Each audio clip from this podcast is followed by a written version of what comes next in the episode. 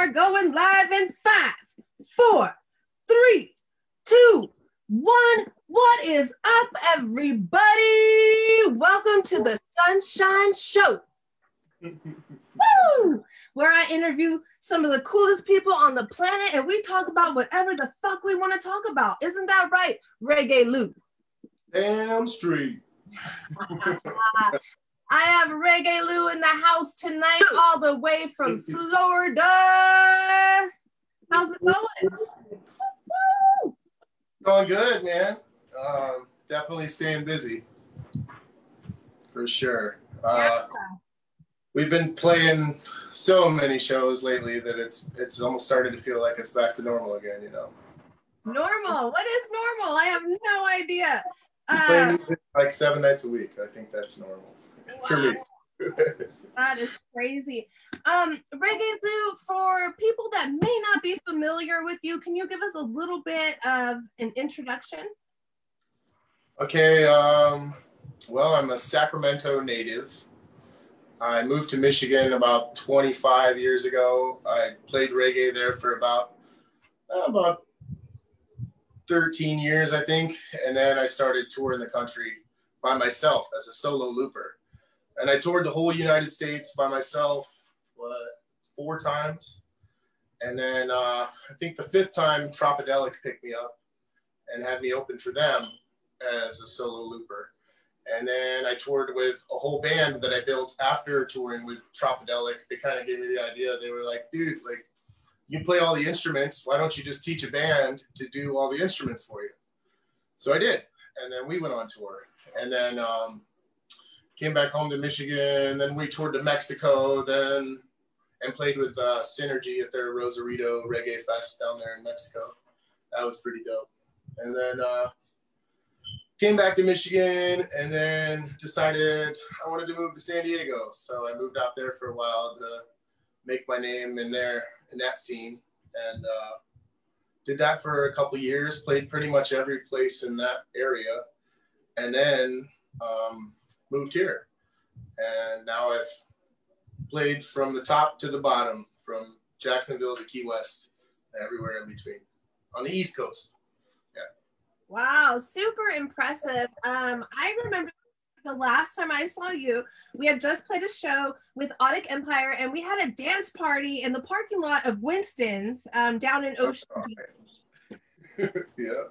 Um, and it was super fun. And I guess those were the RV days when you were living out of the RV with your family. Um, and it was super badass. Can you tell us a little bit about how that came to be, how you ended up living in the RV?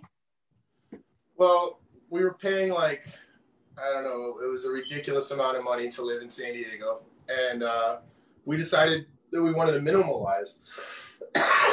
so we just took everything down and moved it into the RV and started just traveling all up and down Lower California, just finding all the cool spots. And we went to a lot of different RV parks. Most of them were like, um, I guess, more of this catering towards the senior citizens so with a family it was a little bit different you know and but it was a cool experience definitely um, an eye-opening experience and a learning experience because you have to constantly work together and you're in such a confined space that you have no other choice than to be chill because otherwise you're just going to lose your mind all the time you know but it was it was a very uh, humbling experience to say the least Um, it seemed like super fun times. You kind of almost had a family band going on. Yeah, Right. definitely. Uh, it seems like that seems how, how it works, you know, um, best for me, anyways. Like, uh, as of right now, like all of my band lives really close and we all are with each other most of the days of the week. So it's more like a family than just a band, you know, it's everybody's like around each other all the time, which is good because, you know, when you're on tour, you like to know who you're working with and what better way than to be with them all the time then you're like oh well i know what to expect on tour because i'm with this dude all the time you know so Yeah, it's, it's a way of life, right? It's a way of life for sure. for sure and it's definitely uh an abstract difference compared to the nine to five lifestyle for sure. yeah, absolutely. Let's take a look at these comments really quick. See who we have in the chat. Jen Armstrong, what is up, Jen? What up, Jen? Lindsay, Zane, Scott, Weiss, what's up, Scott? I'm always repping Underground Roots clothing here at the Sunshine Show. Uh, we got Megan, we got Chris, and we got Marcio in the house. Thank you all for joining us tonight. We got Reggae too. Uh, you guys have any questions? Drop them in the comments, and we will get to those ASAP.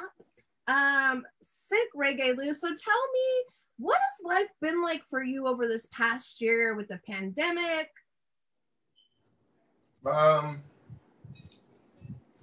to be honest, I really I moved to Florida thinking I was going to do a solo show here, and I connected with people over the last year and a half, and it totally just changed what I thought I was doing here, you know. And then the pandemic hit, and literally right when the pandemic hit, the day before they shut everything down, we were playing in Key West, and they shut down the street. We're playing right in the middle of the street in front of I don't know a bunch of people and then we're on the way home from Key West, and we get a call like everything's shutting down, like, and then literally like 40 gigs canceled. And we had just built this this pretty tight band, and we were all super bummed. So we had like three, four months off after that. But it was it was it was a messed up experience because I was getting ready to the next week when we were on our way back from Key West. The next week after that, we were supposed to play with Freddie McGregor. And I was just like, no way, we're playing with Freddie McGregor. This is crazy, you know? And then everything got canceled. Ah! But so you mentioned that you guys had three months off and then you started playing shows again. And I've been watching you very closely as I've living, been living vicariously through you, as you are one of a few artists that have still been rocking and rolling throughout this entire time. So you took a three month break, but after that, you've pretty much been playing shows every night of the week, right?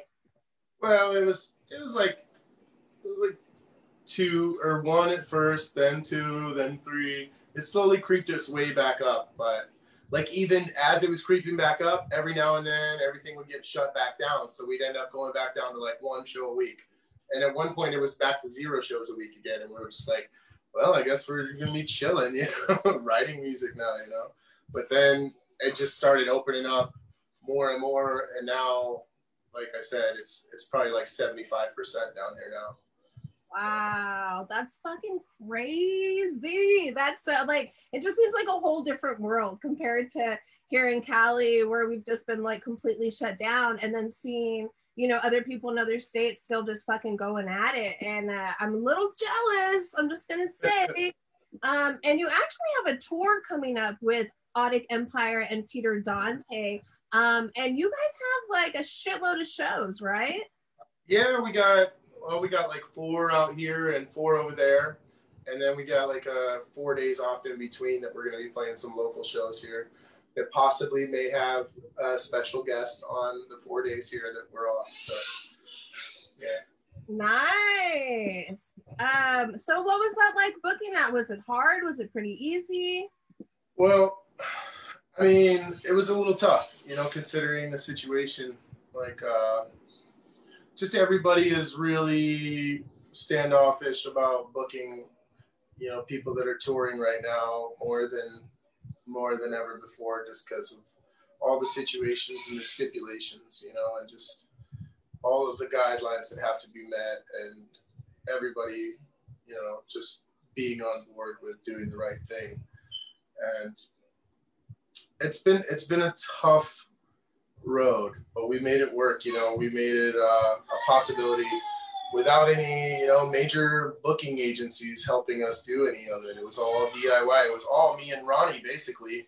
And then we had a couple help, a help from a couple shows that were just other bands that were willing to be like, yeah, dude, we'll we'll put you up over here too. So we'll throw this date on there, and it just worked out really well because of, of people helping us make it happen. You know, and it's a really cool family that this uh, reggae family has become. You know, just everybody seems to be like you know, down to help at any time. And that's super awesome. You know, it makes it easier for us to be able to do these DIY tours, you know. For sure, 100%. We cannot do it without the fans. Um, we have so Soulfire up in the comments. What's up, fam bam? What up, Drew? I love you, bro. We love you. Uh, we got Jesse Duran. We got Don McDaniel, Troy Wood. What up? Janet. Yes, I'm wearing the J Speak Lane, Speak the Rebel shirt. You guys go get yours exclusively at jspeaklane.com. I think that's his website. I'm not really sure, but uh, I will look it up after we were done and I will drop it in the comments. Um, six. So when I went to your page, it says you are an international touring multi instrumentalist. Can, Yeah. can, you, can you tell us about all the instruments that you play, regularly?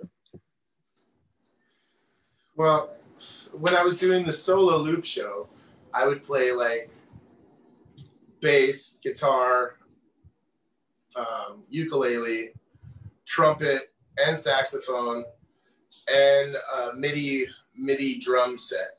Wow.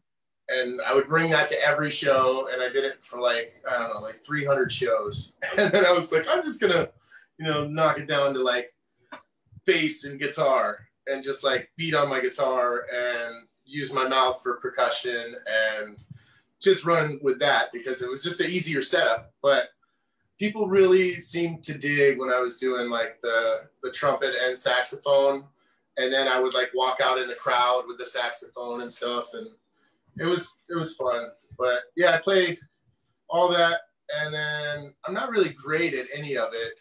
I just play it all, you know, and Oh, so humble. You're so humble. Okay. You're not great at any of it. but but I play it all, you know, and I have fun doing it, you know, and that's really, I think that is the selling point for almost my whole career is people just see that I'm actually having fun doing what I'm doing on stage, and then they're just like, well, that's contagious, like let's have him come back, you know, and and that's really how it's worked for me. It's just because I love what I do. And I quit my nine to five like nine years ago now, and I've just been doing music all over the country for about that time. And and I, I don't want to do anything else and I don't care to retire. I'm happy doing this for the rest of my life. And um, I've been through all the ups and downs. You know, I, I had a big band, it broke up. I joined another band as a bass player for their band and it was great. And I really thought that it was going to be like the next big thing, you know, and I was just a bass player, but I was content and being just involved in it because it was so fun, you know and you know what band I'm talking about, I'm sure.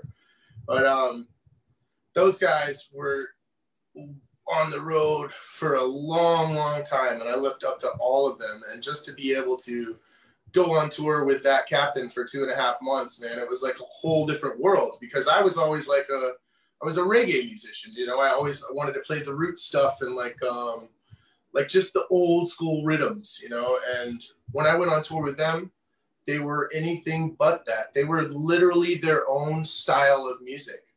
And it was just amazing because their genre mashups and their their harmonies and just everything that was about that captain, I really thought was like something straight out of like the Goonies mixed with music.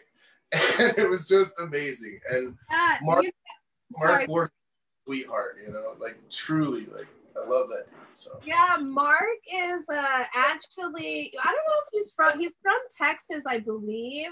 Um, but a lot of the guys in that captain, they actually were from Corpus Christi. And I grew up in Kingsville, which is like really close to Corpus. So that's like my old stomping grounds. So it's so funny how Mark moved to California and there was like this transition that kind of like we were following each other. Um, but I love that band. What would you describe? If you had to describe that captain, like what would you describe their genre of music? Well, they're listed as folk and folk and reggae, like folk and reggae, you know. But um, I would say it's almost like spaghetti western, or like um, let me think of yeah, that's similar, like um, very Americana-y, like just it was a definitely a totally different genre of music than I've ever played, and it was fun. And there was like everybody in the band could sing for the most part harmonies any anywhere, and it was a it was an amazing experience. And then just watching Mark's whole story about the whole boat situation, and it was unfolding as I'm on this tour bus with everyone, and I just got to be a part of all of that, and it was just like like I was saying, it was like the Goonies, like it really was, and it was really uh, an opportunity of a lifetime, and I'm glad that I got to be a part of that. And I'm sure that in the future that dude will be all over the world just like he wanted to be, and I wish them nothing but the best. Oh yeah, I think right now he is in New Mexico. Yeah, um, and he's been putting out a few videos that I've seen, and um, they're almost sort of like leaning towards like the Texas country sort of type music, and it's fucking phenomenal. I love everything that Mark does. Um, so shout out to Mark Board, uh, wherever you are, brother. We love you. Love you. What yeah. is up, Chris Luna? Aloha from Hawaii. Uh, Jay Speak Lane, what's up? Speak the rebel in the house. Thank you all, fam bam, for hanging out with us tonight. Sunshine Zimmer, what's up, girlfriend? um, yeah, man, I think I saw Mike in here. All you guys, thank you guys. Lisa, what's up? Um, cool. So after that captain, you sort of you transitioned into making your own band, or how did that work?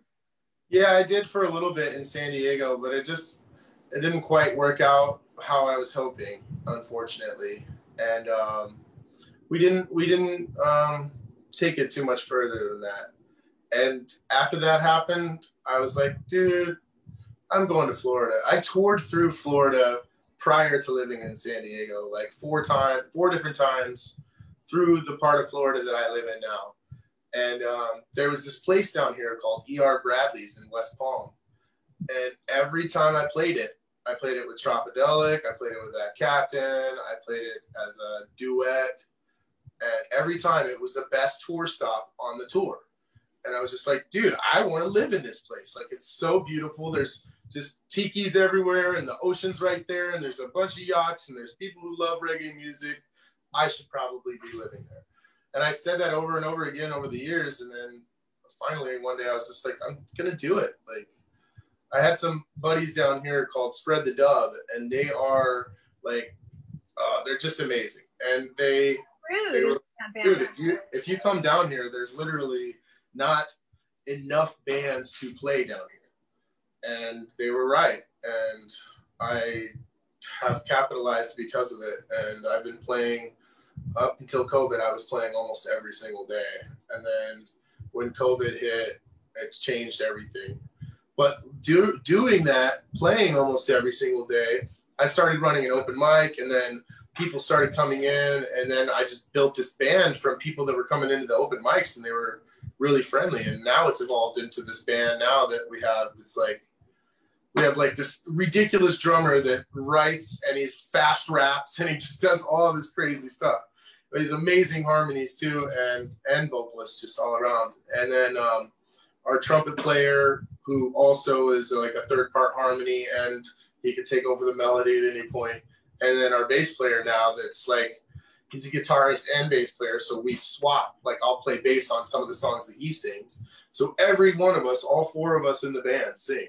And then we have yeah and then we have adrian garcia who's like the wild card. He flies in from mexico and plays with us a few months out of the year. And he is the baddest dub reggae like scientist.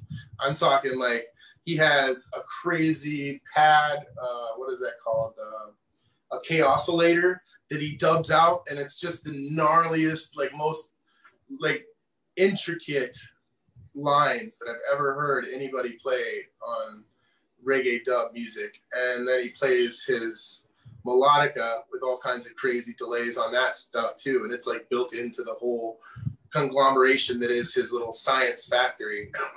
He's just He's a beast. wow, how fun! Have you guys put out an album yet, or working on an album?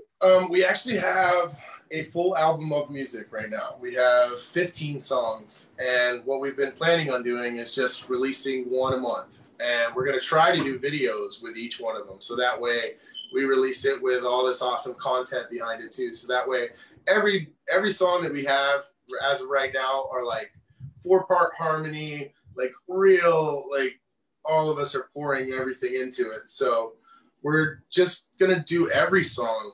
We're gonna make it so every song gets its justice, you know, and then maybe after we do 12 or something, we'll release the EP with all the songs on it. But I think that's what we're to try to do is just release one a month or one every other month or some whatever it takes to get them all out there with all the videos behind them and everything. You know? Oh my God, that's exciting. Um, do you want to play a song for us? We have a good amount of people watching right now. Thanks everybody for hanging out. Um, can we get a little taste of the music? Sure. Uh, what's up, Chris Luna? Sounds like you would love living in Hawaii. Hawaiian had its own reggae style called Jawaiian. Nice. Hawaiian. Jay says, so much enthusiasm for the music. I love it. Everybody wants to hear you play. Oh, Weege. I've heard a lot of great things about Reggae Lou from my Florida peeps. Oh, that's awesome. Yeah, I love it down here, man. And just the fact that it stays warm pretty much most of the year is what really sold me too. Just knowing that my guitar isn't going to go out of tune that often. but there are a few months here where it's pretty hardcore hot. Like I almost couldn't take it at a couple shows. Key West almost killed me a few times. It was so dang hot there. It was like oh, I always wanted to move to Key West. It's so beautiful here, but at the same time, I was like, man, I don't know if I'll be able to make it. I'm gonna have to lose at least 40 or 50 pounds to live in this place. Oh my god. it's oh hardcore. My mom says she wants to go to Hawaii too. We're all gonna go to Hawaii together. That's my next stop. um, let's see. Lindsay says that captain sounds like a reggae slash Tiger Army mashup. nice. Yeah, I love that captain, man. They, they, I definitely still hear Mark's songs in my head all the time. Like there's so They're many. catchy. There's catchy. He's a hell of a songwriter for sure. All right, uh, I'll just do uh, one that we just released recently um, called Fire. It's on uh, Spotify. Now this is a song that we do with like five people, so it's gonna sound a little different just me doing it on the guitar, honestly. Hey, do you wanna wanna smoke some fire marijuana? Hey, do you wanna just forget about the drama, smoke some fire marijuana? Ba ba da ba ba da bum bum, ba ba ba ba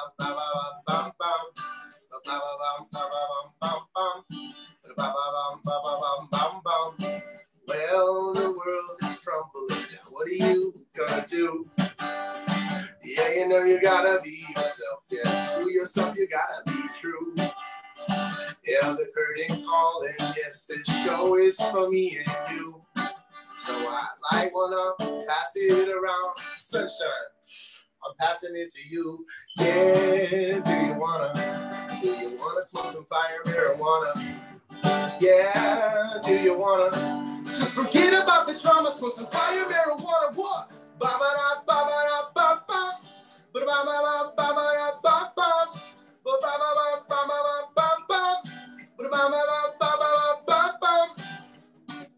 All right, so that was uh Ricky's Ricky's vocals right there. That was our drummer's lead. Now this is my part.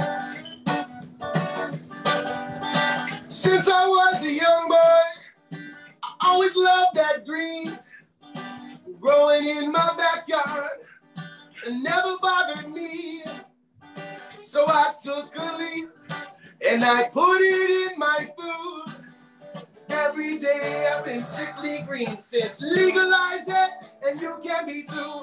Yeah, do you wanna? Do you wanna smoke some fire marijuana?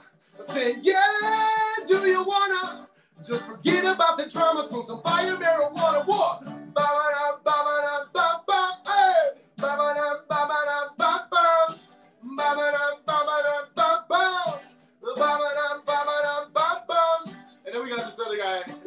Rigel.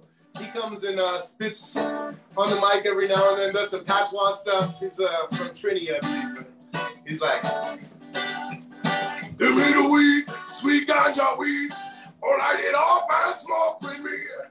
Give me the weed, sweet ganja weed. Light it up and smoke with me. Give me the weed, sweet ganja weed. Or light it up and come smoke with me. Give me the weed, sweet ganja weed. Or light it up. Hey, do you wanna, do you wanna smoke some fire marijuana? I said, yeah, do you wanna just forget about the drama, smoke some fire marijuana? Yeah, that's what I'm talking about. Forget about the drama, folks. Let's just smoke the fire marijuana. Boom. boom, boom, boom. Fuck yeah, dude. I love that shit, dude. That's Um, a fun one, man. I don't think I've heard any of your solo project yet, to be honest. Just well, I mean the stuff that you post, um, like your live shows and stuff. I guess I have heard that, but I haven't heard anything with like the full band and the five piece vocals and stuff. So I'm excited.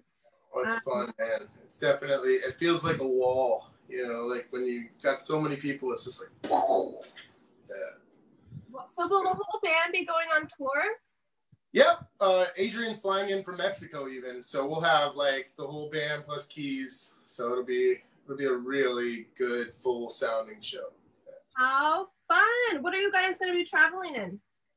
Um, well, actually, we we just got a new bus down here. It's like a 2020 um, Ford. Uh, it's like a Sprinter. What is it called? Uh, Transit.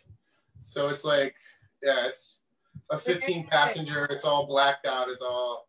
It looks like uh, like like a like a freaking Amazon truck. That's what it looks like, really. Perfect. Yeah, It works out great. It's comfy and it's definitely the most affordable vehicle that I've ever driven in that could fit this many players. Plus, like, it can hold 7,000 pounds. So you can haul a big ass trailer with all the gear in the back. So you got, you can hold 15 people. Plus, you got a trailer that can hold all the gear. So everybody in the front feels comfortable instead of being like smashed up like sardines like usual, you know, because that's been my situation many tours, you know. It happens. It definitely happens. We got Victoria Lee in the comments. What's up, girl? Another. Hello, Victoria. Uh, we got Chris Luna. Chris Luna. Apparently, he's adopting my mother. I don't know what's going on in the comment section over. We're all going to Hawaii and uh, Mama. Is real? Um, thank you all for hanging out. Everybody is saying you did a phenomenal job on the music. We are just loving the reggae Lou tonight. Thank you for hanging out with us. Um, so you were talking about pulling gear in a trailer. Let's talk a little bit about your setup and your rig and your favorite instruments to play, favorite guitars, amps. Okay. Well, to be honest with you, we have eliminated amps in um, this band. So we just run everything off of our pedal boards and then a DI from our pedal board into our PA system. Wow. Like, He cool. dumped it all into the PA system. So we have this PA that we just run off the iPad, and the sound is impeccable. Like uh, we have monitors on each side, so everything's stereo sound. We have in ears, but we rarely ever use them just because the most of the shows now that we're playing aren't those big like you know live nation venues that have huge stages you know most of them are littler places except for like tin roof. We play that place pretty regularly and they have a nice big stage and the capabilities but we still don't use the in-ears that much actually. We still use our own monitors and stuff. Was it weird to transition from actual amps to just the PA? Totally. Um, we still use a bass amp, but like my guitar, I don't use a guitar amp anymore. And there's really no reason for it, I think, you know, because unless I'm using like a Fender twin reverb or like the, you know, the old fashioned tube amp that I'm really going for that tone with, Mhm. the PA system with a good board and a good line out box sounds pristine. It sounds just as good as any amp I've ever used on stage. And I would prefer it at this point just to not have to carry an amp. I think I've played maybe like 3,000 shows at least at this point in my life. And the last thing I want to do at this point is like haul another amp. so I'm, I'm definitely down to haul some lightweight PA speakers anytime. Wow. Well, that's one way to fucking cut down on equipment and cut down on on space. Um, yep. And space is money, as we know that every little square foot is fucking money, man. Because you need mm-hmm. to uh, have as much space as possible, especially when you're going on long tours from California to Texas and back. It's much easier to Tetris out stuff when you don't have those huge ass amps to deal with, for sure. Yeah. Um. So, what about your guitar? Did we talk about your guitar already? Um. I right now I play a Fender Strat. Okay. And I've always had a Gibson Les Paul studio for like the last 15, 18 years. And that was like my go to for so long. And then, like, just over the last couple of years, I was like, man, I just want something lighter, something with, you know, an equal tone, you know. So I started going through all the guitars. I was just like, I want to try everything, see which one fits the best for me. I did the, you know, the Gretsch and uh, the, uh, I don't know, just a whole bunch of different brands of guitars. And I ended up going with a Fender Strat. It seemed to stay in tune the longest. It has a really nice, like bluesy kind of tone to it, which in reggae music, to me, like some of the best reggae guitarists are those bluesy sounding guitarist, like like Bob's guitarist, like hits those really soulful notes. And to me, the Fender Strat does that justice. You know, that in my personal opinion. Yeah, yeah, for sure. Um, cool, very cool. So let's talk about songs and songwriting. You said you've played with hundreds of bands and you've played probably 3,000 shows. How many songs are in your discography, Reggae Lou? Oh, you mean originals or like covers or like all? Um, yeah, let's. What about all? What all do you have in the bank up there? Oh God, um, I've probably learned uh, hundreds and hundreds of songs at least. But um, as far as like what we're doing now, we have like maybe fifty to seventy-five songs that's in our catalog right now. Um, about 20 of them are originals. Okay. And what is your songwriting process like? It's funny, we were just talking about that the other day. My buddy said that he does like um, a driving job, so he's always got like his notepad on his phone and he's always writing in it and stuff. And that's what I've done for years is just use my notepad in my phone. Whenever I become inspired by any kind of music, I'll just grab my phone and jot down an idea and then sometimes it'll be like a straight up like I woke up and then all of a sudden I had this crazy idea and I just wrote it down and then the next day I look at it and I'm like, oh yeah, that's rad. That came from a dream. Like I really try to use that kind of um, stuff for inspiration. Like somebody told me a long time ago, and I don't even know if this is true or not, but um, like there's a point like right before you go to sleep and um, sometimes a, a, song will come in your head or something like right before you go to sleep.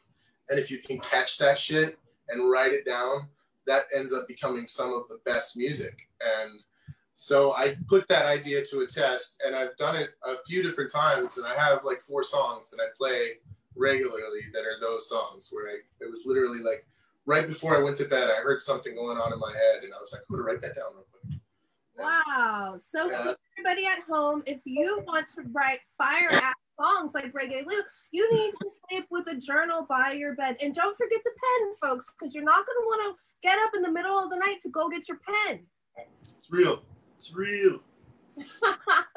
but also, like, sometimes I just, from hearing a song, like, I'll hear a song and I'll be like, wow, that's, that's really neat. I want to do something like that. And then I'll just start formulating my own song that's similar to that idea. You know, um, Ronnie was actually talking to me. Ronnie from Audic, he was talking to me about songwriting a few weeks back, and uh, we basically we were just we're kind of both on the same um, idea length as far as like you just come up with like one idea, like just boom, there's an idea, and then you just write about that idea, and the whole song is encompassing that one idea and touching on it throughout the whole song, and then you know finishing it up with um, something that you said right at the beginning, right at the end, also like just so it becomes full circle and you're it's a story a storytelling kind of way you know? yeah. yeah i think those are um, some of the best songs or at least a lot of my favorite songs and the way that i write a lot is like storyteller type mode i'm always trying to like tell a story and maybe all songs are like that but i feel like some are more like prevalent in like you know storytelling um yeah but that's fucking awesome um let's see. What did last year teach you? Oh gosh. Patience. Um, definitely had to learn how to be patient because there's no being able to to rush it when COVID's happening. And I just learned to sit back and reflect more and and you know, think before I did things and just learned a lot of patience for sure. Yeah, definitely um, taught, I think, a lot of people patience. Um, and I think some people are still struggling to learn how to adapt to this like new life or this like new normal.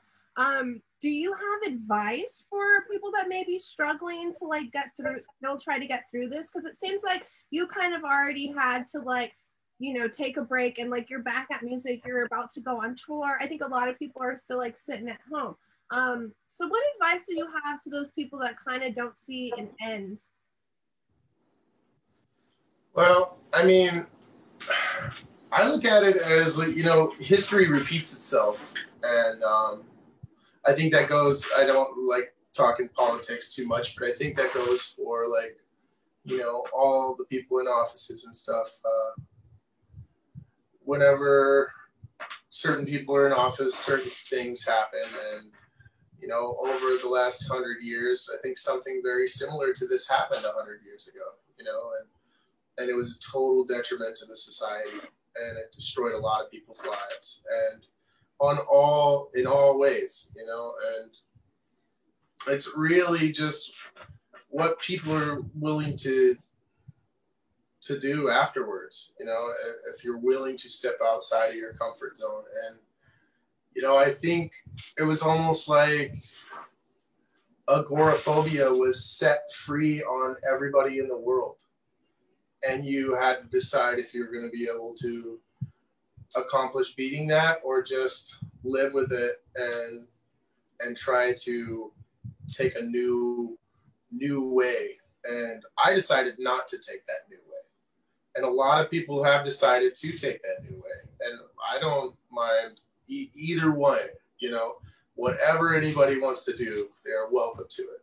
But i just decided to you know try to live my life like it was prior you know just other than like being very careful like um i don't i don't drink anymore i used to drink at every show i don't smoke cigarettes anymore i used to those used to be two things that were like always a thing in my life. So I learned to not do that.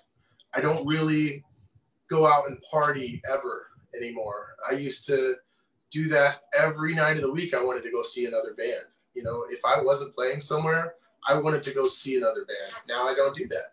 And I think it's big in part of COVID. You know, I, I literally just, I don't put myself in those types of situations anymore where I used to live for those types of situations.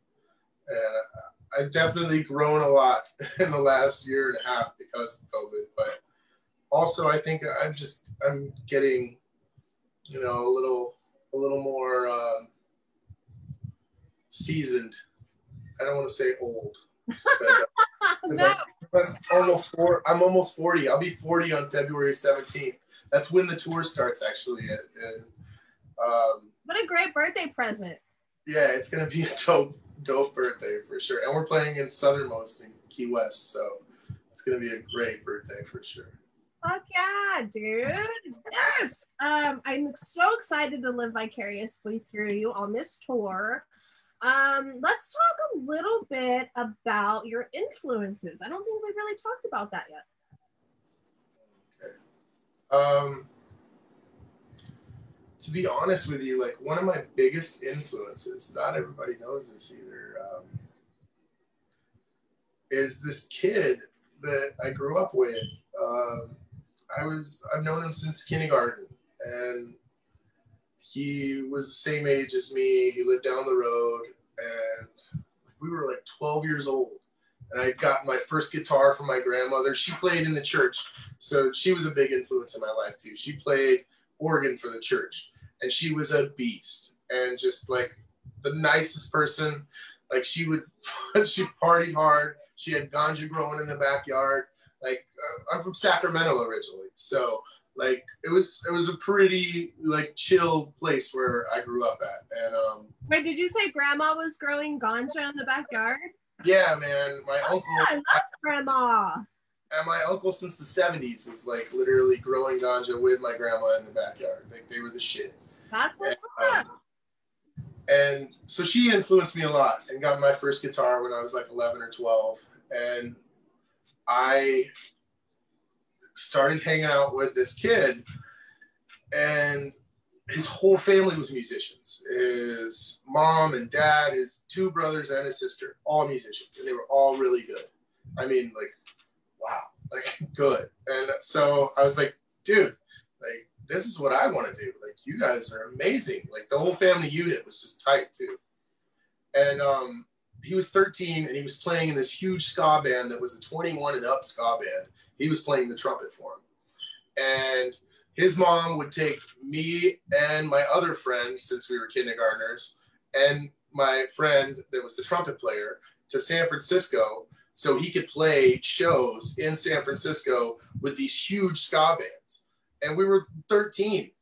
And so, like, one of the shows I saw, um, it was the, one of the first ones I ever went to. He was playing, and this crazy dude hopped up on stage and he's dancing and stuff.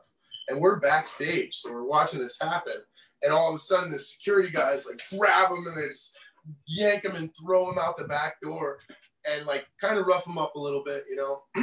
and he's like beating on the back door. He's like, I want back in. I just want to dance. They're so fucking good.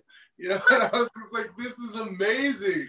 Like, this is real life. Like, at 13, I saw this. So, and then shortly after he gave me the legalize it CD, and then that was just like a, a killer. Like I didn't really uh, didn't really even want to focus on anything else other than that. I played soccer all through high school and smoked weed and played reggae music, and it was big in part because of my friend Tim Conroy. Um, he plays in a band in Seattle called uh, is it? The Georgetown Orbits, and they are a ska band, and they are amazing. He's the lead singer of that band. He's the keyboard player for him also, and he is, to me, he is my ambassador of inspiration. Like literally, like he he has done so much for me, and he doesn't even realize it. Well, you should send him a plaque or a little award that says Ambassador of Inspiration. Are you there? Are you like? I'm gonna make him a T-shirt or something like that. yes, you need to, or a hat or something. Um, something. oh my God. Yeah. We have Brent Weidman in the house. What's up, Brent? What's up, Brent? He played drums for that captain. He is is he still in Corpus? Are you still in Corpus, Brent? Um, and Jen Armstrong says, Congratulations. Um, I'm sure not drinking has rewarded you with a clearer head. Definitely. Definitely. What happened was um, I was, I've been drinking for like last five years. I went on like a seven year sabbatical in my 20s and I just quit drinking. And then um, I picked it back up and I drank for like the last five years, like just some stuff happened in my life. I got divorced, and my wife and I had been together for a really long time, for 15 years. And um, I started drinking afterwards. And it was at first it was just like for fun and stuff, and then it was like an everyday thing. And finally, it got to the point like the last time I drank, I think I had like 20 drinks. Oh damn. And at the end of the night, I was still coherent. I was still fine. And like, I came home and the next day I was just like, how can I be just okay with having that many drinks in my system? Like, that's so unhealthy. And that day I was just like, I'm done. Like, and literally three weeks before, I did the same thing with cigarettes. I was just like, I'm just so sick of every day putting this shit in my face. And I just, I quit. I quit doing a couple of bad things in my life. And I quit some other bad things long prior to that. But those were two that I, I was worried about were going to be a detriment to my career. And, and I just, I couldn't have it in my life anymore. And now I definitely have a clearer head, you know, and music is definitely a lot different uh, playing it sober. Completely sober is it's different. I mean, I still smoke ganja, so I'm not completely sober, I guess, but uh, a lot different than drinking, right? Completely it's totally experience. Totally different, especially in Florida, because there's drinking and then there's drinking in Florida. like Florida drinking is like a nonstop party all the time. I mean, because everybody's here to party can you like drink in the streets there like you can in um in uh in New Orleans? Um, there are some places like that. Like I think um Fort Lauderdale, you can do that. Um, I mean Savannah, Georgia, you can do that. That's a it's a really odd thing to throw out there, but one time, one time I was playing there and uh, I was like, what the hell? Like they stay open till four in the morning and you can just drink and walk down the streets. What is this? Is this New Orleans? That was another place where I was like, I could live here. I could live here and then possibly die, but it's okay. We'll party every night. Yeah, um, play music till four in the morning every morning. I'm, I'm in. All right. Sign me up. Yeah. Uh, we got Joe Cole in the house. What up? We got Curtis Markwith in the house. He says, "Watch your tooth." Tell him to stay away from that fridge meat. Stay away from that fridge meat. uh, we got Chris in the house. Cheers from France. What's up, Chris? My brother. Thank you guys all for hanging out with us. If you guys have any questions for Reggae Lou, drop them in the comments. We will get to them as soon as possible. Um, yeah. Oh, we got Joshua Bear Pettis. What up, Joshua Bear? Um, yeah, George, Savannah, Georgia. So Savannah, Georgia is the new NOLA, what you're saying. Well, it was when I went there. I don't know what it's like post COVID, but I played at this place called uh, Con- Congress Street Social Club with Trop, like, I don't know, like four years ago. I was just like, what the hell? Like, this place is dope. Like, and literally, like, every block, there was another band of a different kind of genre of music just killing it. I was like, wow, this is neat. You know, reminding me of like a little Nashville or like, like Austin, Key, West a little bit too. Yeah, like Austin too. Like one of the music meccas, you know. Super fucking cool. Uh, Brent, congratulations. Brent is in Connecticut for his granddaughter's birth. Nice. Congrats, brother. Congrats, granddaddy. Granddaddy of the Year Award 2021, baby. Hell yeah. Cool, man. So what's next? What what is next for Reggae Lou? Well, to be honest with you, um, it's kind of up in the air. Uh, we I really love it here. We we play here a lot, and it's it's fun, man. But we've had some crazy offers over this last six months of like somebody offered to fly us to Dubai. Somebody offered to put us up in Costa Rica. Somebody said Dubai. You have to do that we were talking about it, but um, and then there's uh, one that said uh, Brazil, one that said uh, Europe, and I don't know this, this. There's this one that really sticks out more than all the other ones, and we've been talking about doing it. I don't know if we're gonna really venture that way, but if we do, I wouldn't be sad about it. And it sounds like a very um, advantageous adventure for us. And uh, it's in uh, U.S. Virgin Islands. We've been talking about doing that possibly. So that is one option that we have been taking seriously as of late. But I really love the US. I've been playing all over the US for a long time.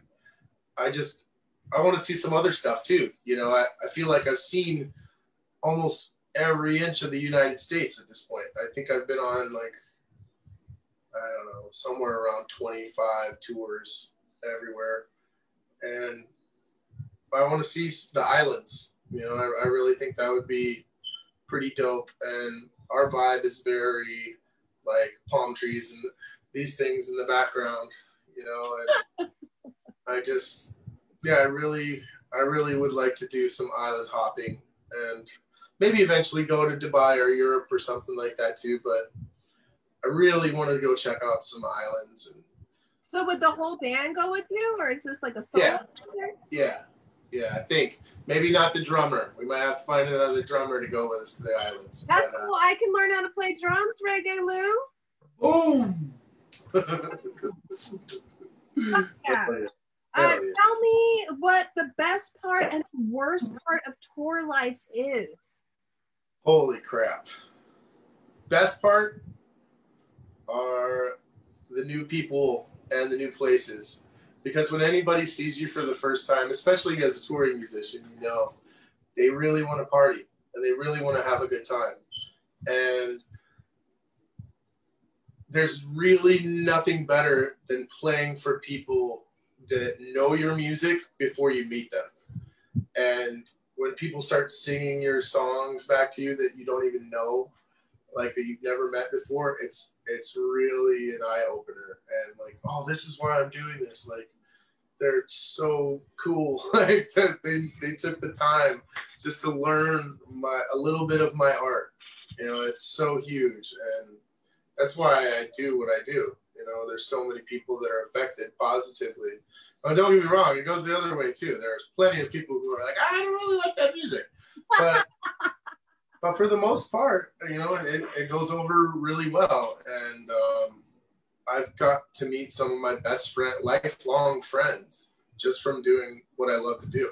And traveling, traveling was by far the most fun of it all because it really it really humbles you and makes you realize what is it because you're constantly thinking you're on the road, you know.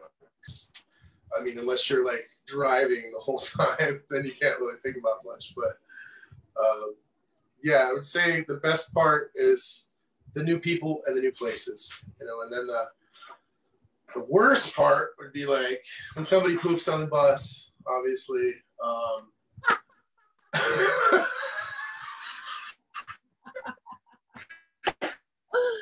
Okay. Uh, stuff like that.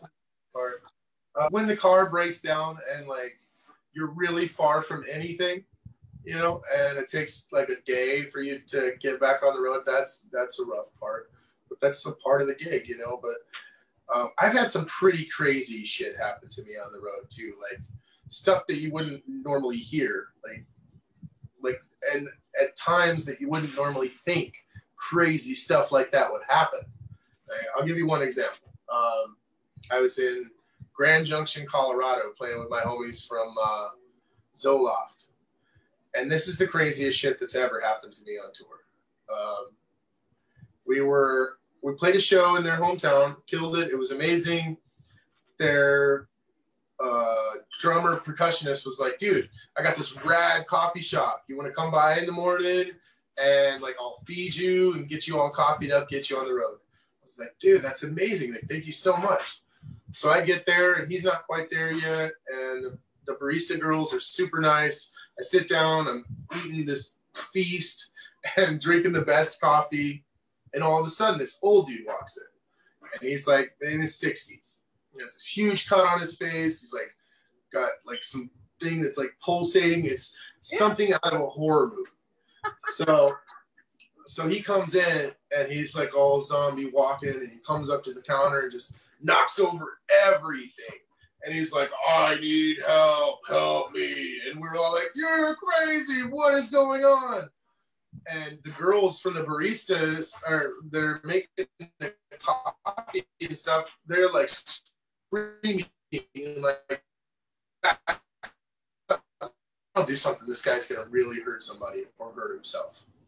So I literally just like walked up behind him and grabbed him by his belt loop and like grabbed his t-shirt and like brought him to me and I was like, bro, you gotta go. And he, and he just looked at me and was like, oh, okay. And I was like, this is a fucking zombie. I don't know what's going on. So I get him outside and I like set him down on the ground and he starts like kicking his feet against the wall. I'm like, what are you doing? Just chill out, bro. Like the police are on the way, the ambulance is coming. You're gonna be okay. He's like, would I need to go back in there? I was like, no, you're not going back in there. He's chilling right here. And oh, are you go? still there? There. Oh yeah, there you are. Okay. Okay. And so he starts kicking his feet off and like, or kicking his shoes off against the wall. Then like his socks come off, and then like blood is coming off of his feet. And I'm like, oh my fucking god, this guy is gonna kill himself right here.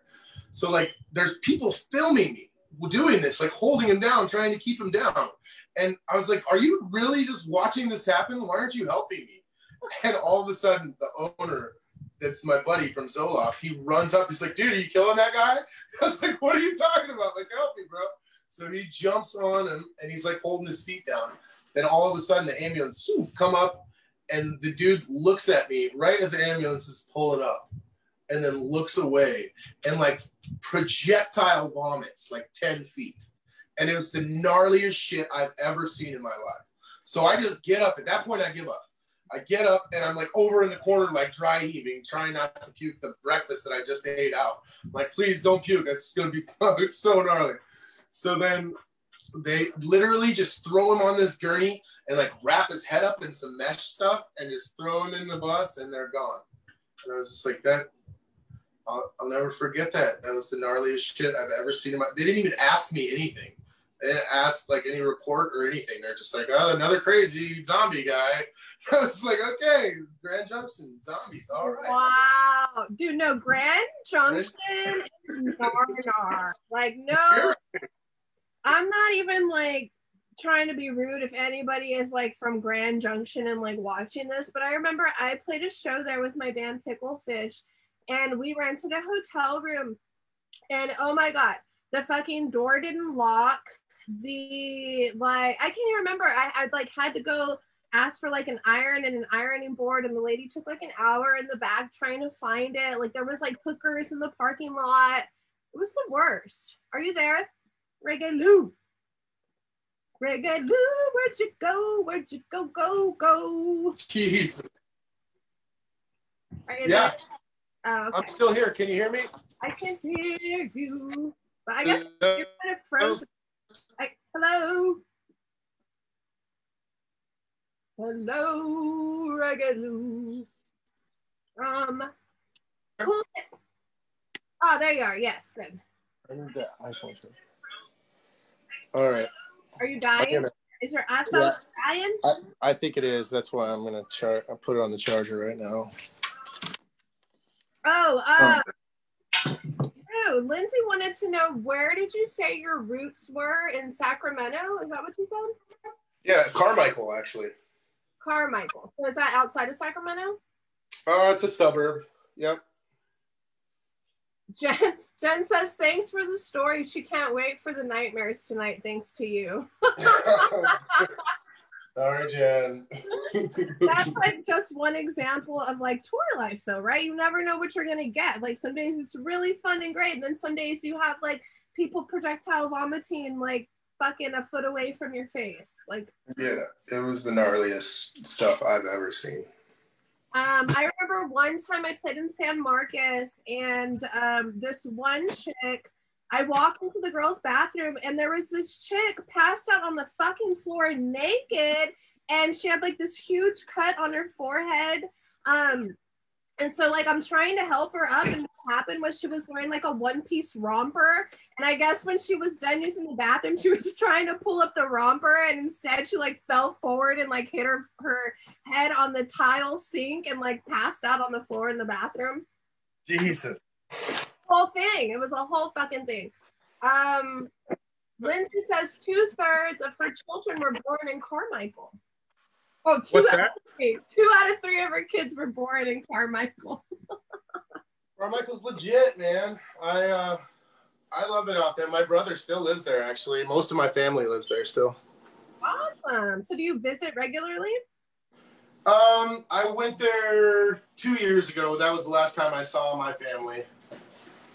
But um, since COVID has happened, I haven't been going really anywhere up until uh, up until this month. I'll be going somewhere out of Florida. But that'll be the first time. Woo! That's gonna be super exciting for your birthday, Reggae Lou. You get to go on tour. Woo, woo, woo! Um, can't wait. I can't believe it's really a thing. I'm so happy for it. That's so fucking sick, dude. I cannot wait to just even play a fucking show. Um, I've been feeling. I think the last show I played was on Valentine's Day last year. Womp womp womp womp. Yeah. Um, hey, who would you like to collaborate with next? Do you have any anybody in mind? Hmm. It's funny you say that because one of them actually was on the feed. Um, I would love to collaborate with Soulfire. I oh. love it. So yeah, we've been in talks about doing it prior, but we've never done it. I would definitely love to work with that guy. Uh, I met him in Texas when we were on tour out there, and then I come came and hang out, hung out with him in Cali when he was playing out there. And I just like his vibes, his rootsy sound. Like he's such a nice dude, too. Just such a humble family man, and like just he's really good. He's he reminds me of like Buju, but with more inflection, and that's hard to do. Like he just he's got power behind his voice, and I really love it. Yeah, I've known him. Let's see, I met him fucking probably like six or seven years ago when I was playing with Johnny Love, and we mm. went to Galveston and we played a show with them. And at the time, we were playing uh, or we covered a song of um what's the band that Mark was in with Soulfire? Um that who? Uh Mark Board was in in a band with with cheap uh Soulfire. I don't know. The band, play, the band that plays Bloody Red Eyes. Was that Shark Attack? Yes, Shark Attack. And uh, so we, played Bloody Eyes uh, in Johnny Love's band, and I fucking love that song. Yes, um, that was literally one of my favorite songs to play in that band. Like, oh, it's the it's the shit. Like, once again, back it all goes back to Mark Board, man. It does. Yes, and you're kind of looking a little Mark Boardish right now. I'm just gonna say, I look at you and I have very Mark Board vibes coming from you maybe that's why we're such good buddies. You know, I don't know. Twinkies. Um, and and Soulfire did a did a song with uh, who was it? DJ Dusty, and it was like a dance song, and I did this dance video for him, and it was just great. So much fun. He's so much fun. Oh, I saw that actually. That was awesome. Yeah, that video was dope as shit too.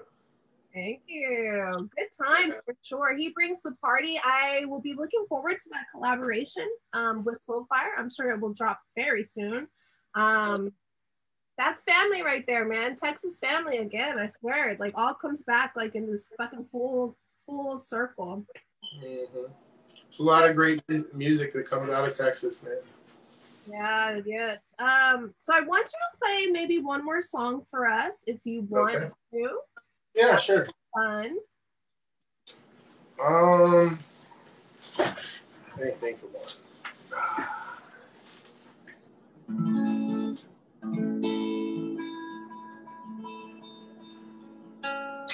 All right, I'll do one that I wrote a long time ago. Uh, I've been playing this song since uh, uh, probably like since the very beginning of my reggae career. I think it was the first song that I wrote for the for the first reggae band I was in. I was like 19 or 20. It was like soon after uh, uh, Wyclef Jean and all of them started getting really popular. So there's a reference in there to him, obviously. But uh, yeah, I'll play it for you. It goes. Also sounds differently as a solo artist.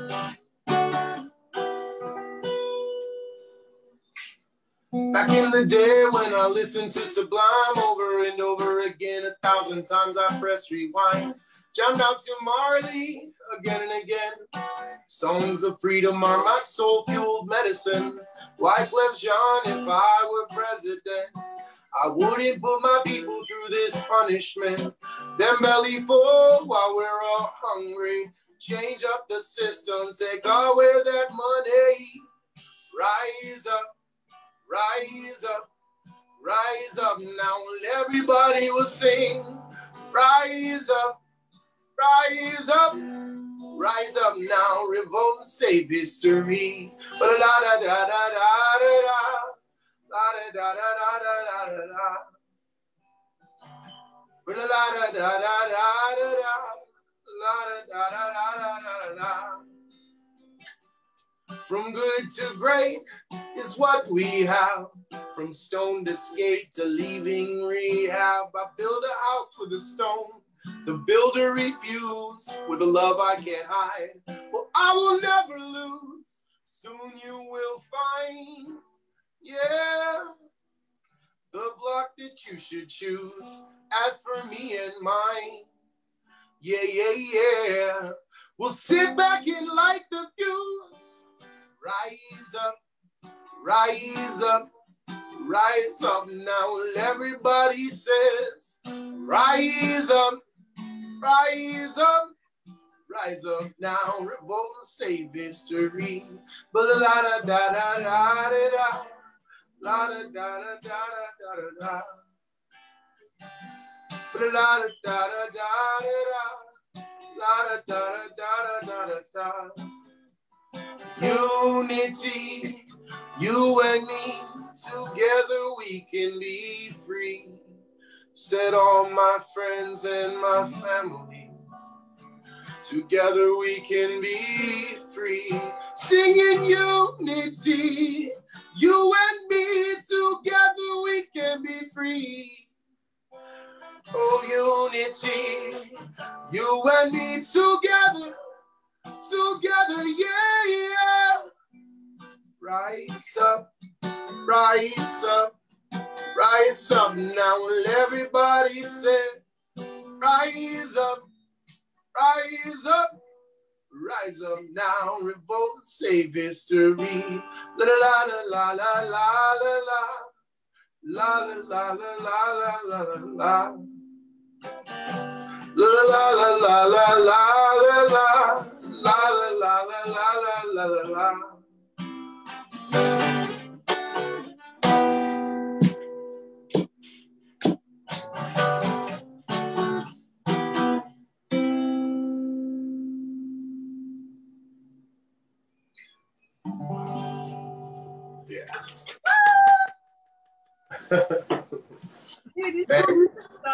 fucking good. Uh, these people are cracking me up in the comments because your guitar is like disappearing as you're playing it.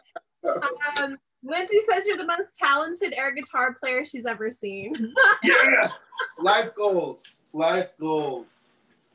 oh my god, that is so funny. So uh, a few more questions, then we're gonna wrap it up. We've already been going an hour. Um, but I've been having such a great time with you. I just can't let you go right now. Um, Do you mind if I go grab a nugget and smoke some ganja with you? Yes, go, go. Grab, right. grab the ganja.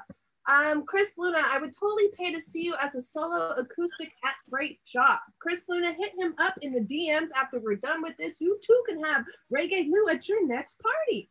This is true. Hello, mother. Thanks for hanging out. Dawn.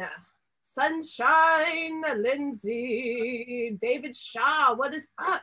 Jen Armstrong, all the family in the house. Thank you guys for kicking it with me and Reggae Lou for the past hour. We've been having a great time.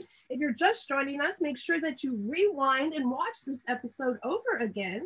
Um, that was actually the second song that we got to hear tonight, and it's fucking badass. Reggae Lou's about to go on tour with Audic Empire and Peter Dante. Um, they'll be hitting up Florida and Texas. So if you are in either of those states, make sure you go check them out um, when they hit your town. Isn't that right, Reggae Lou? Yes, ma'am. We've actually got some uh, extra little additions too. I guess uh, Kyle Rising from Sensi Trail is going to be joining us on the Texas run of the tour now. So that's awesome. I can't wait for that. Isn't that dude from Cali, right? Yeah, his San Diego boy too. Yeah. Sick. What's up, Luigi? Back. He's back in the house. Oh, you had to go take a little break there, Luigi? Okay. My mom says pass it on over via the virtual herbal connection. yes, agreed. What's up, Zane and Goody, Goody, Goody, Goody in the house? Woo! Um, so let's talk about your biggest pet peeve in the music industry, Mr. Reggae Lou. There must be plenty. Oh gosh. Um, my biggest pet peeve. Let's see. That is a that is a tough one there. Um, biggest pet peeve in the reggae industry or just the music industry in general? Mm, I mean, to me, I don't really have any uh, problems per se. I think it's all about you yourself.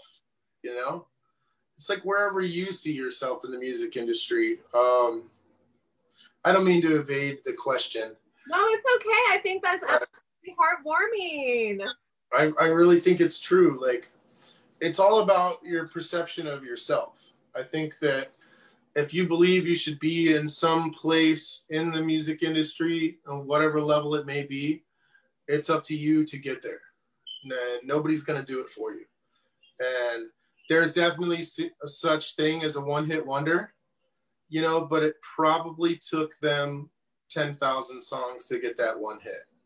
You know what I'm saying? Like it, it's not an overnight success as far as like the bands that I've followed that are now successful and um, it myself. Like I don't feel like I'm like successful by any means, but I definitely have a family that I love and I cherish, and I would never give it up.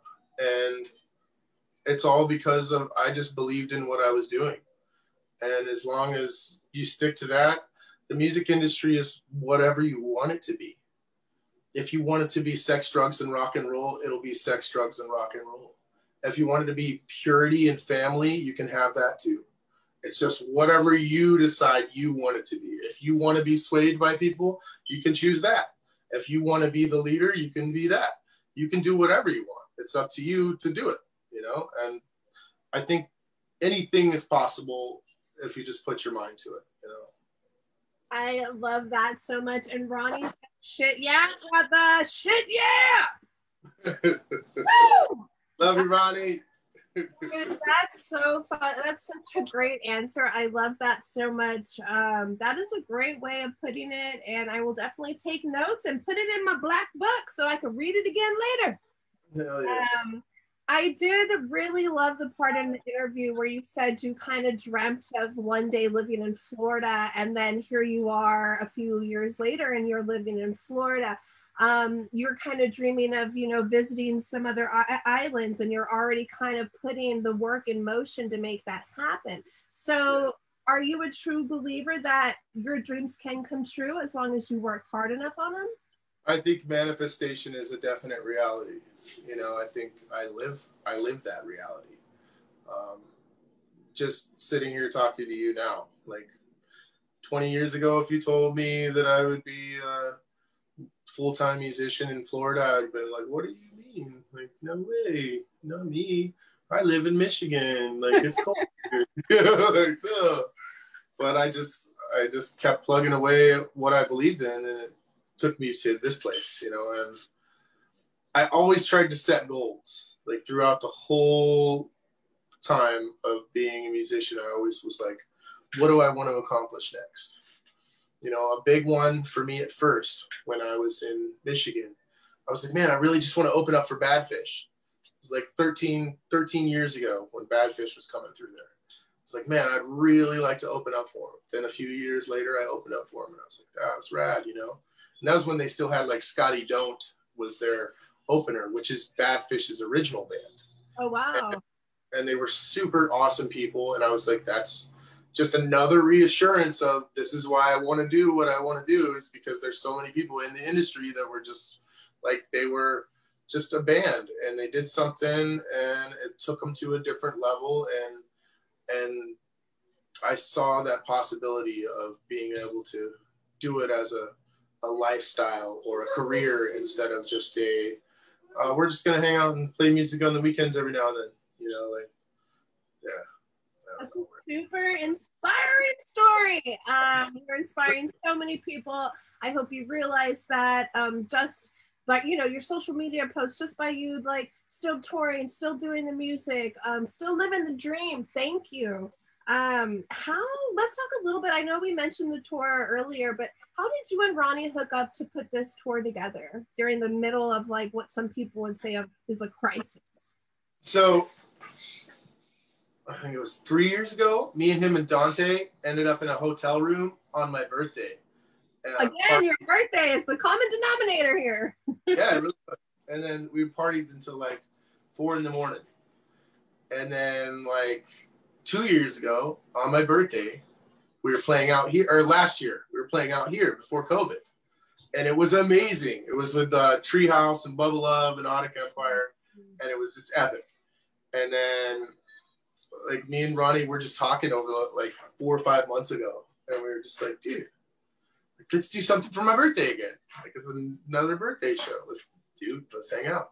And uh, then we were like, well, let's let's put together a, a, run. You know, let's do a bunch of shows in Florida, and you you drive out here, and then we'll drive to Texas, and then we'll drive back home afterwards and we've done it completely different now. It's evolved into a totally different thing now. Now what's happening is like they're all flying out here and they're all hopping on our van and then we'll do all the tour stops here and then they'll fly back home.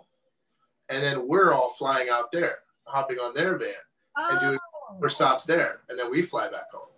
So it's like totally different than what we originally thought and we were just manifesting it uh, once again back to manifestation. We we're manifesting an idea and then it turned into let's get Dante on board, let's fly, let's do all this different style of stuff, and yeah, we just roll with the punches, and now we got this thing going on here. fun! I see you guys will be in Corpus Christi. Yeah, yeah, yeah. We're doing. Uh, I really wanted to get into Galveston too. I wanted that one to be right. right where is it? Right, right there, where it says TBA. You see that? but uh, didn't quite work out that way. Um, but you never know. You never know what's gonna happen. So. Yeah, for sure. Just keep manifesting those dreams because you're really good at it. Apparently. Yeah, make it, make it happen. Make it happen. Um, we are gonna start wrapping this up, I have two more questions for you. If anybody has any questions for Reggae Lou, drop them in the comments. You guys have had a lot of really awesome comments, but not any questions. That's okay, because you know what? We're taking care of the questions for you tonight, folks. That's what a good interviewer does. um, okay, if you um, could pick any five musicians, dead or alive, to hang out with at a party, who would they be and what would you serve them? You mean like food wise? Mm-hmm. Five musicians, dead or alive, could hang out with them. What would I serve them? Mm, that's a tough one. Um,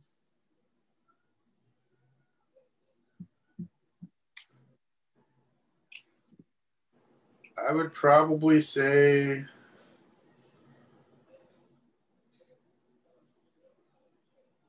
that's so tough, man, because I've met most of my heroes in the music game, you know. So, um, it would probably be like Gregory Isaac. Okay. I would probably want to meet him and and talk with him because I've heard from some of my heroes in the music game, like he was a really nice dude and just really genuine and humble, and I would I would love to glean anything that he would have to say because I'm sure it would be brilliant and captivating, you know. Um, and I would probably feed him whatever he wanted. probably something I Ital, I'm guessing. Yeah. Okay, so you're picking yeah. Gregory Isaacs. Uh, I mean, if if I can go more, I would I, I could list them off, but I mean definitely him and uh, Dennis Brown and um, oh man, who else? My favorites, you know. Um, that's a tough one. Sly and Robbie, I would probably give Sly and Robbie whatever they wanted just to sit in with me on one song.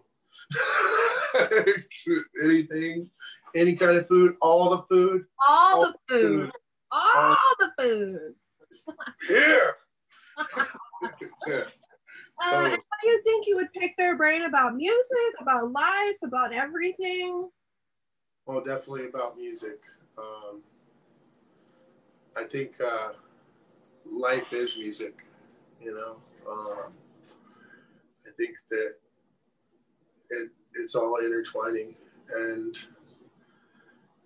I've heard a lot of stories about all different kinds of musicians that from all the levels and the ones that seem to get up to the top you know their stories are a little bit more remembered because so many people have words of wisdom that they gave to them but um, i would probably do a little bit of both and ask them about their families and their you know their background you know because I mean, this this music thing is is my love and my heart and soul, but my family is what keeps me driving doing this music. Like, I have four boys.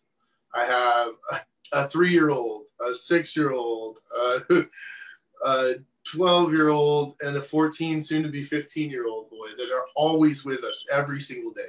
And our 12 year old comes to the shows almost all the time and he's the biggest hustler. He can literally set up my whole PA system by himself. Oh. He's a G. Like he he's they've been to Cali Roots. They've been to, you know, uh, Summer Arts Fest. We played there with that captain. It was an amazing festival that these little boys got to enjoy like all kinds of different things they got to see. Like they got to be all over the world or all over the United States in the bus with us, you know, like they just, they're really also making, helping me mold me into being a better person and just a more patient and understanding person because I have no choice than to be that for them because they're gleaning all the, the things from me. So whatever I show them is what they're going to become, you know? And well, they'll they'll say that's not the case that they don't look up to me but then they'll tell me that they do and they love me and they're they're so appreciative and they're so this and then then they're mad you know they say different thing. But um that relationship is is definitely defining me as a person and it makes me a better person because of it. If i didn't have them in my life I think I would have traveled a much different road. And I'm very thankful for my family, as I'm sure all the artists out there that are um, every day playing, you know, because that's why they're doing it. They're not doing it for the money, they're not doing it for the fame, they're doing it for their family. So one day they can be like, here, this was this is all for you. Like, this is the empire I built for you. Yeah you can do whatever you want with it, but it's yours. And I mean, if you don't want to do anything, you don't have to. But just know that I was doing this all for you. Oh, I love you so much. Oh my God, I love you so much. Um, Jen says she has learned a lot about you tonight, and she is seriously so impressed with the quality of your character. Much respect. Um, and she's super stoked for the Florida Texas run. Um, also, I saw a comment here from Scott Wise of Underground Roots. The Sunshine Show is a huge supporter of Underground Roots, and Scott wants to hook you up with some Underground Roots uh, merch for your tour coming up. So make sure to contact Scott when we are done with this live stream. Will uh, do. Thanks, Scott. Oh, yeah. can I also name one of our sponsors? Uh, a big shout out to Salt Cured for. She actually designed this flyer, and uh, she's sponsoring some of our uh, clothing on the tour as well. Awesome. Well, it looks like you don't have to buy any new clothes for the tour, Reggae Lou. You are going to be all pimped out and ready to go and rock and roll. Um, sure. Cool. So we have one question from Chris Luna. Do you feel reggae music has changed in the past 20 years? Oh, yeah. I mean, you know, I, when I was younger, I always thought about you know, ska is like this huge thing that has this fluctuation that goes like this. I think reggae does the same thing too. You know, it has that kind of ebb and flow where it's like really powerful and really popular, and then all of a sudden it'll kind of fade off the map a little bit. Then it'll come back and kind of go back and forth. But um, I think that once again, it goes back to what I was talking about earlier. Like you can get whatever you want out of the reggae music. Like you can find whatever kind of music you're looking for. There's still some of the best dub reggae in the world being created daily by artists from Europe and Australia and New Zealand and all over the world. I mean, there's some artists in California that are mind blowing. This guy Luhan Reggae, shout out to Luhan Reggae. Like you are a scientist, you are a pro at dub mastering. DM Khan, same thing. Another dude that's just like a master of of that traditional sound that everybody is looking for. Like, but then you got the newer guys, you know, like um, the Ian Young and Gary Larison out of LA. Like some of those dudes are making equal beats to all the greatest reggae writers and uh, producers of all time, you know, and there's just so many, so many outlets out there. I think if anything, reggae has gotten better just because there's more people making more music. And because of that, just like anything, when you put more heads on it, it just gets bigger and bigger, you know, and and better. And that's yeah, that's my answer. Love that. And we love you. Thank love you, you so much for hanging out with me for the past hour and some change. Um, you guys, we have had such a good fucking time. Let the people know how we can support you, Reggae Lou. Oh, for sure. You could go to reggaelou.com. We have t-shirts and stuff, all kinds of stuff for sale on reggaelou.com. Um, we also have uh, reggae underscore Lou on Instagram. And then um, buy tickets to the tour. There's plenty of tickets all over the internet that you can purchase for the tour that's coming up. Um, we're going to have t-shirts for sale that are actual tour t-shirts at, at the shows too. Let me think, am I missing anything?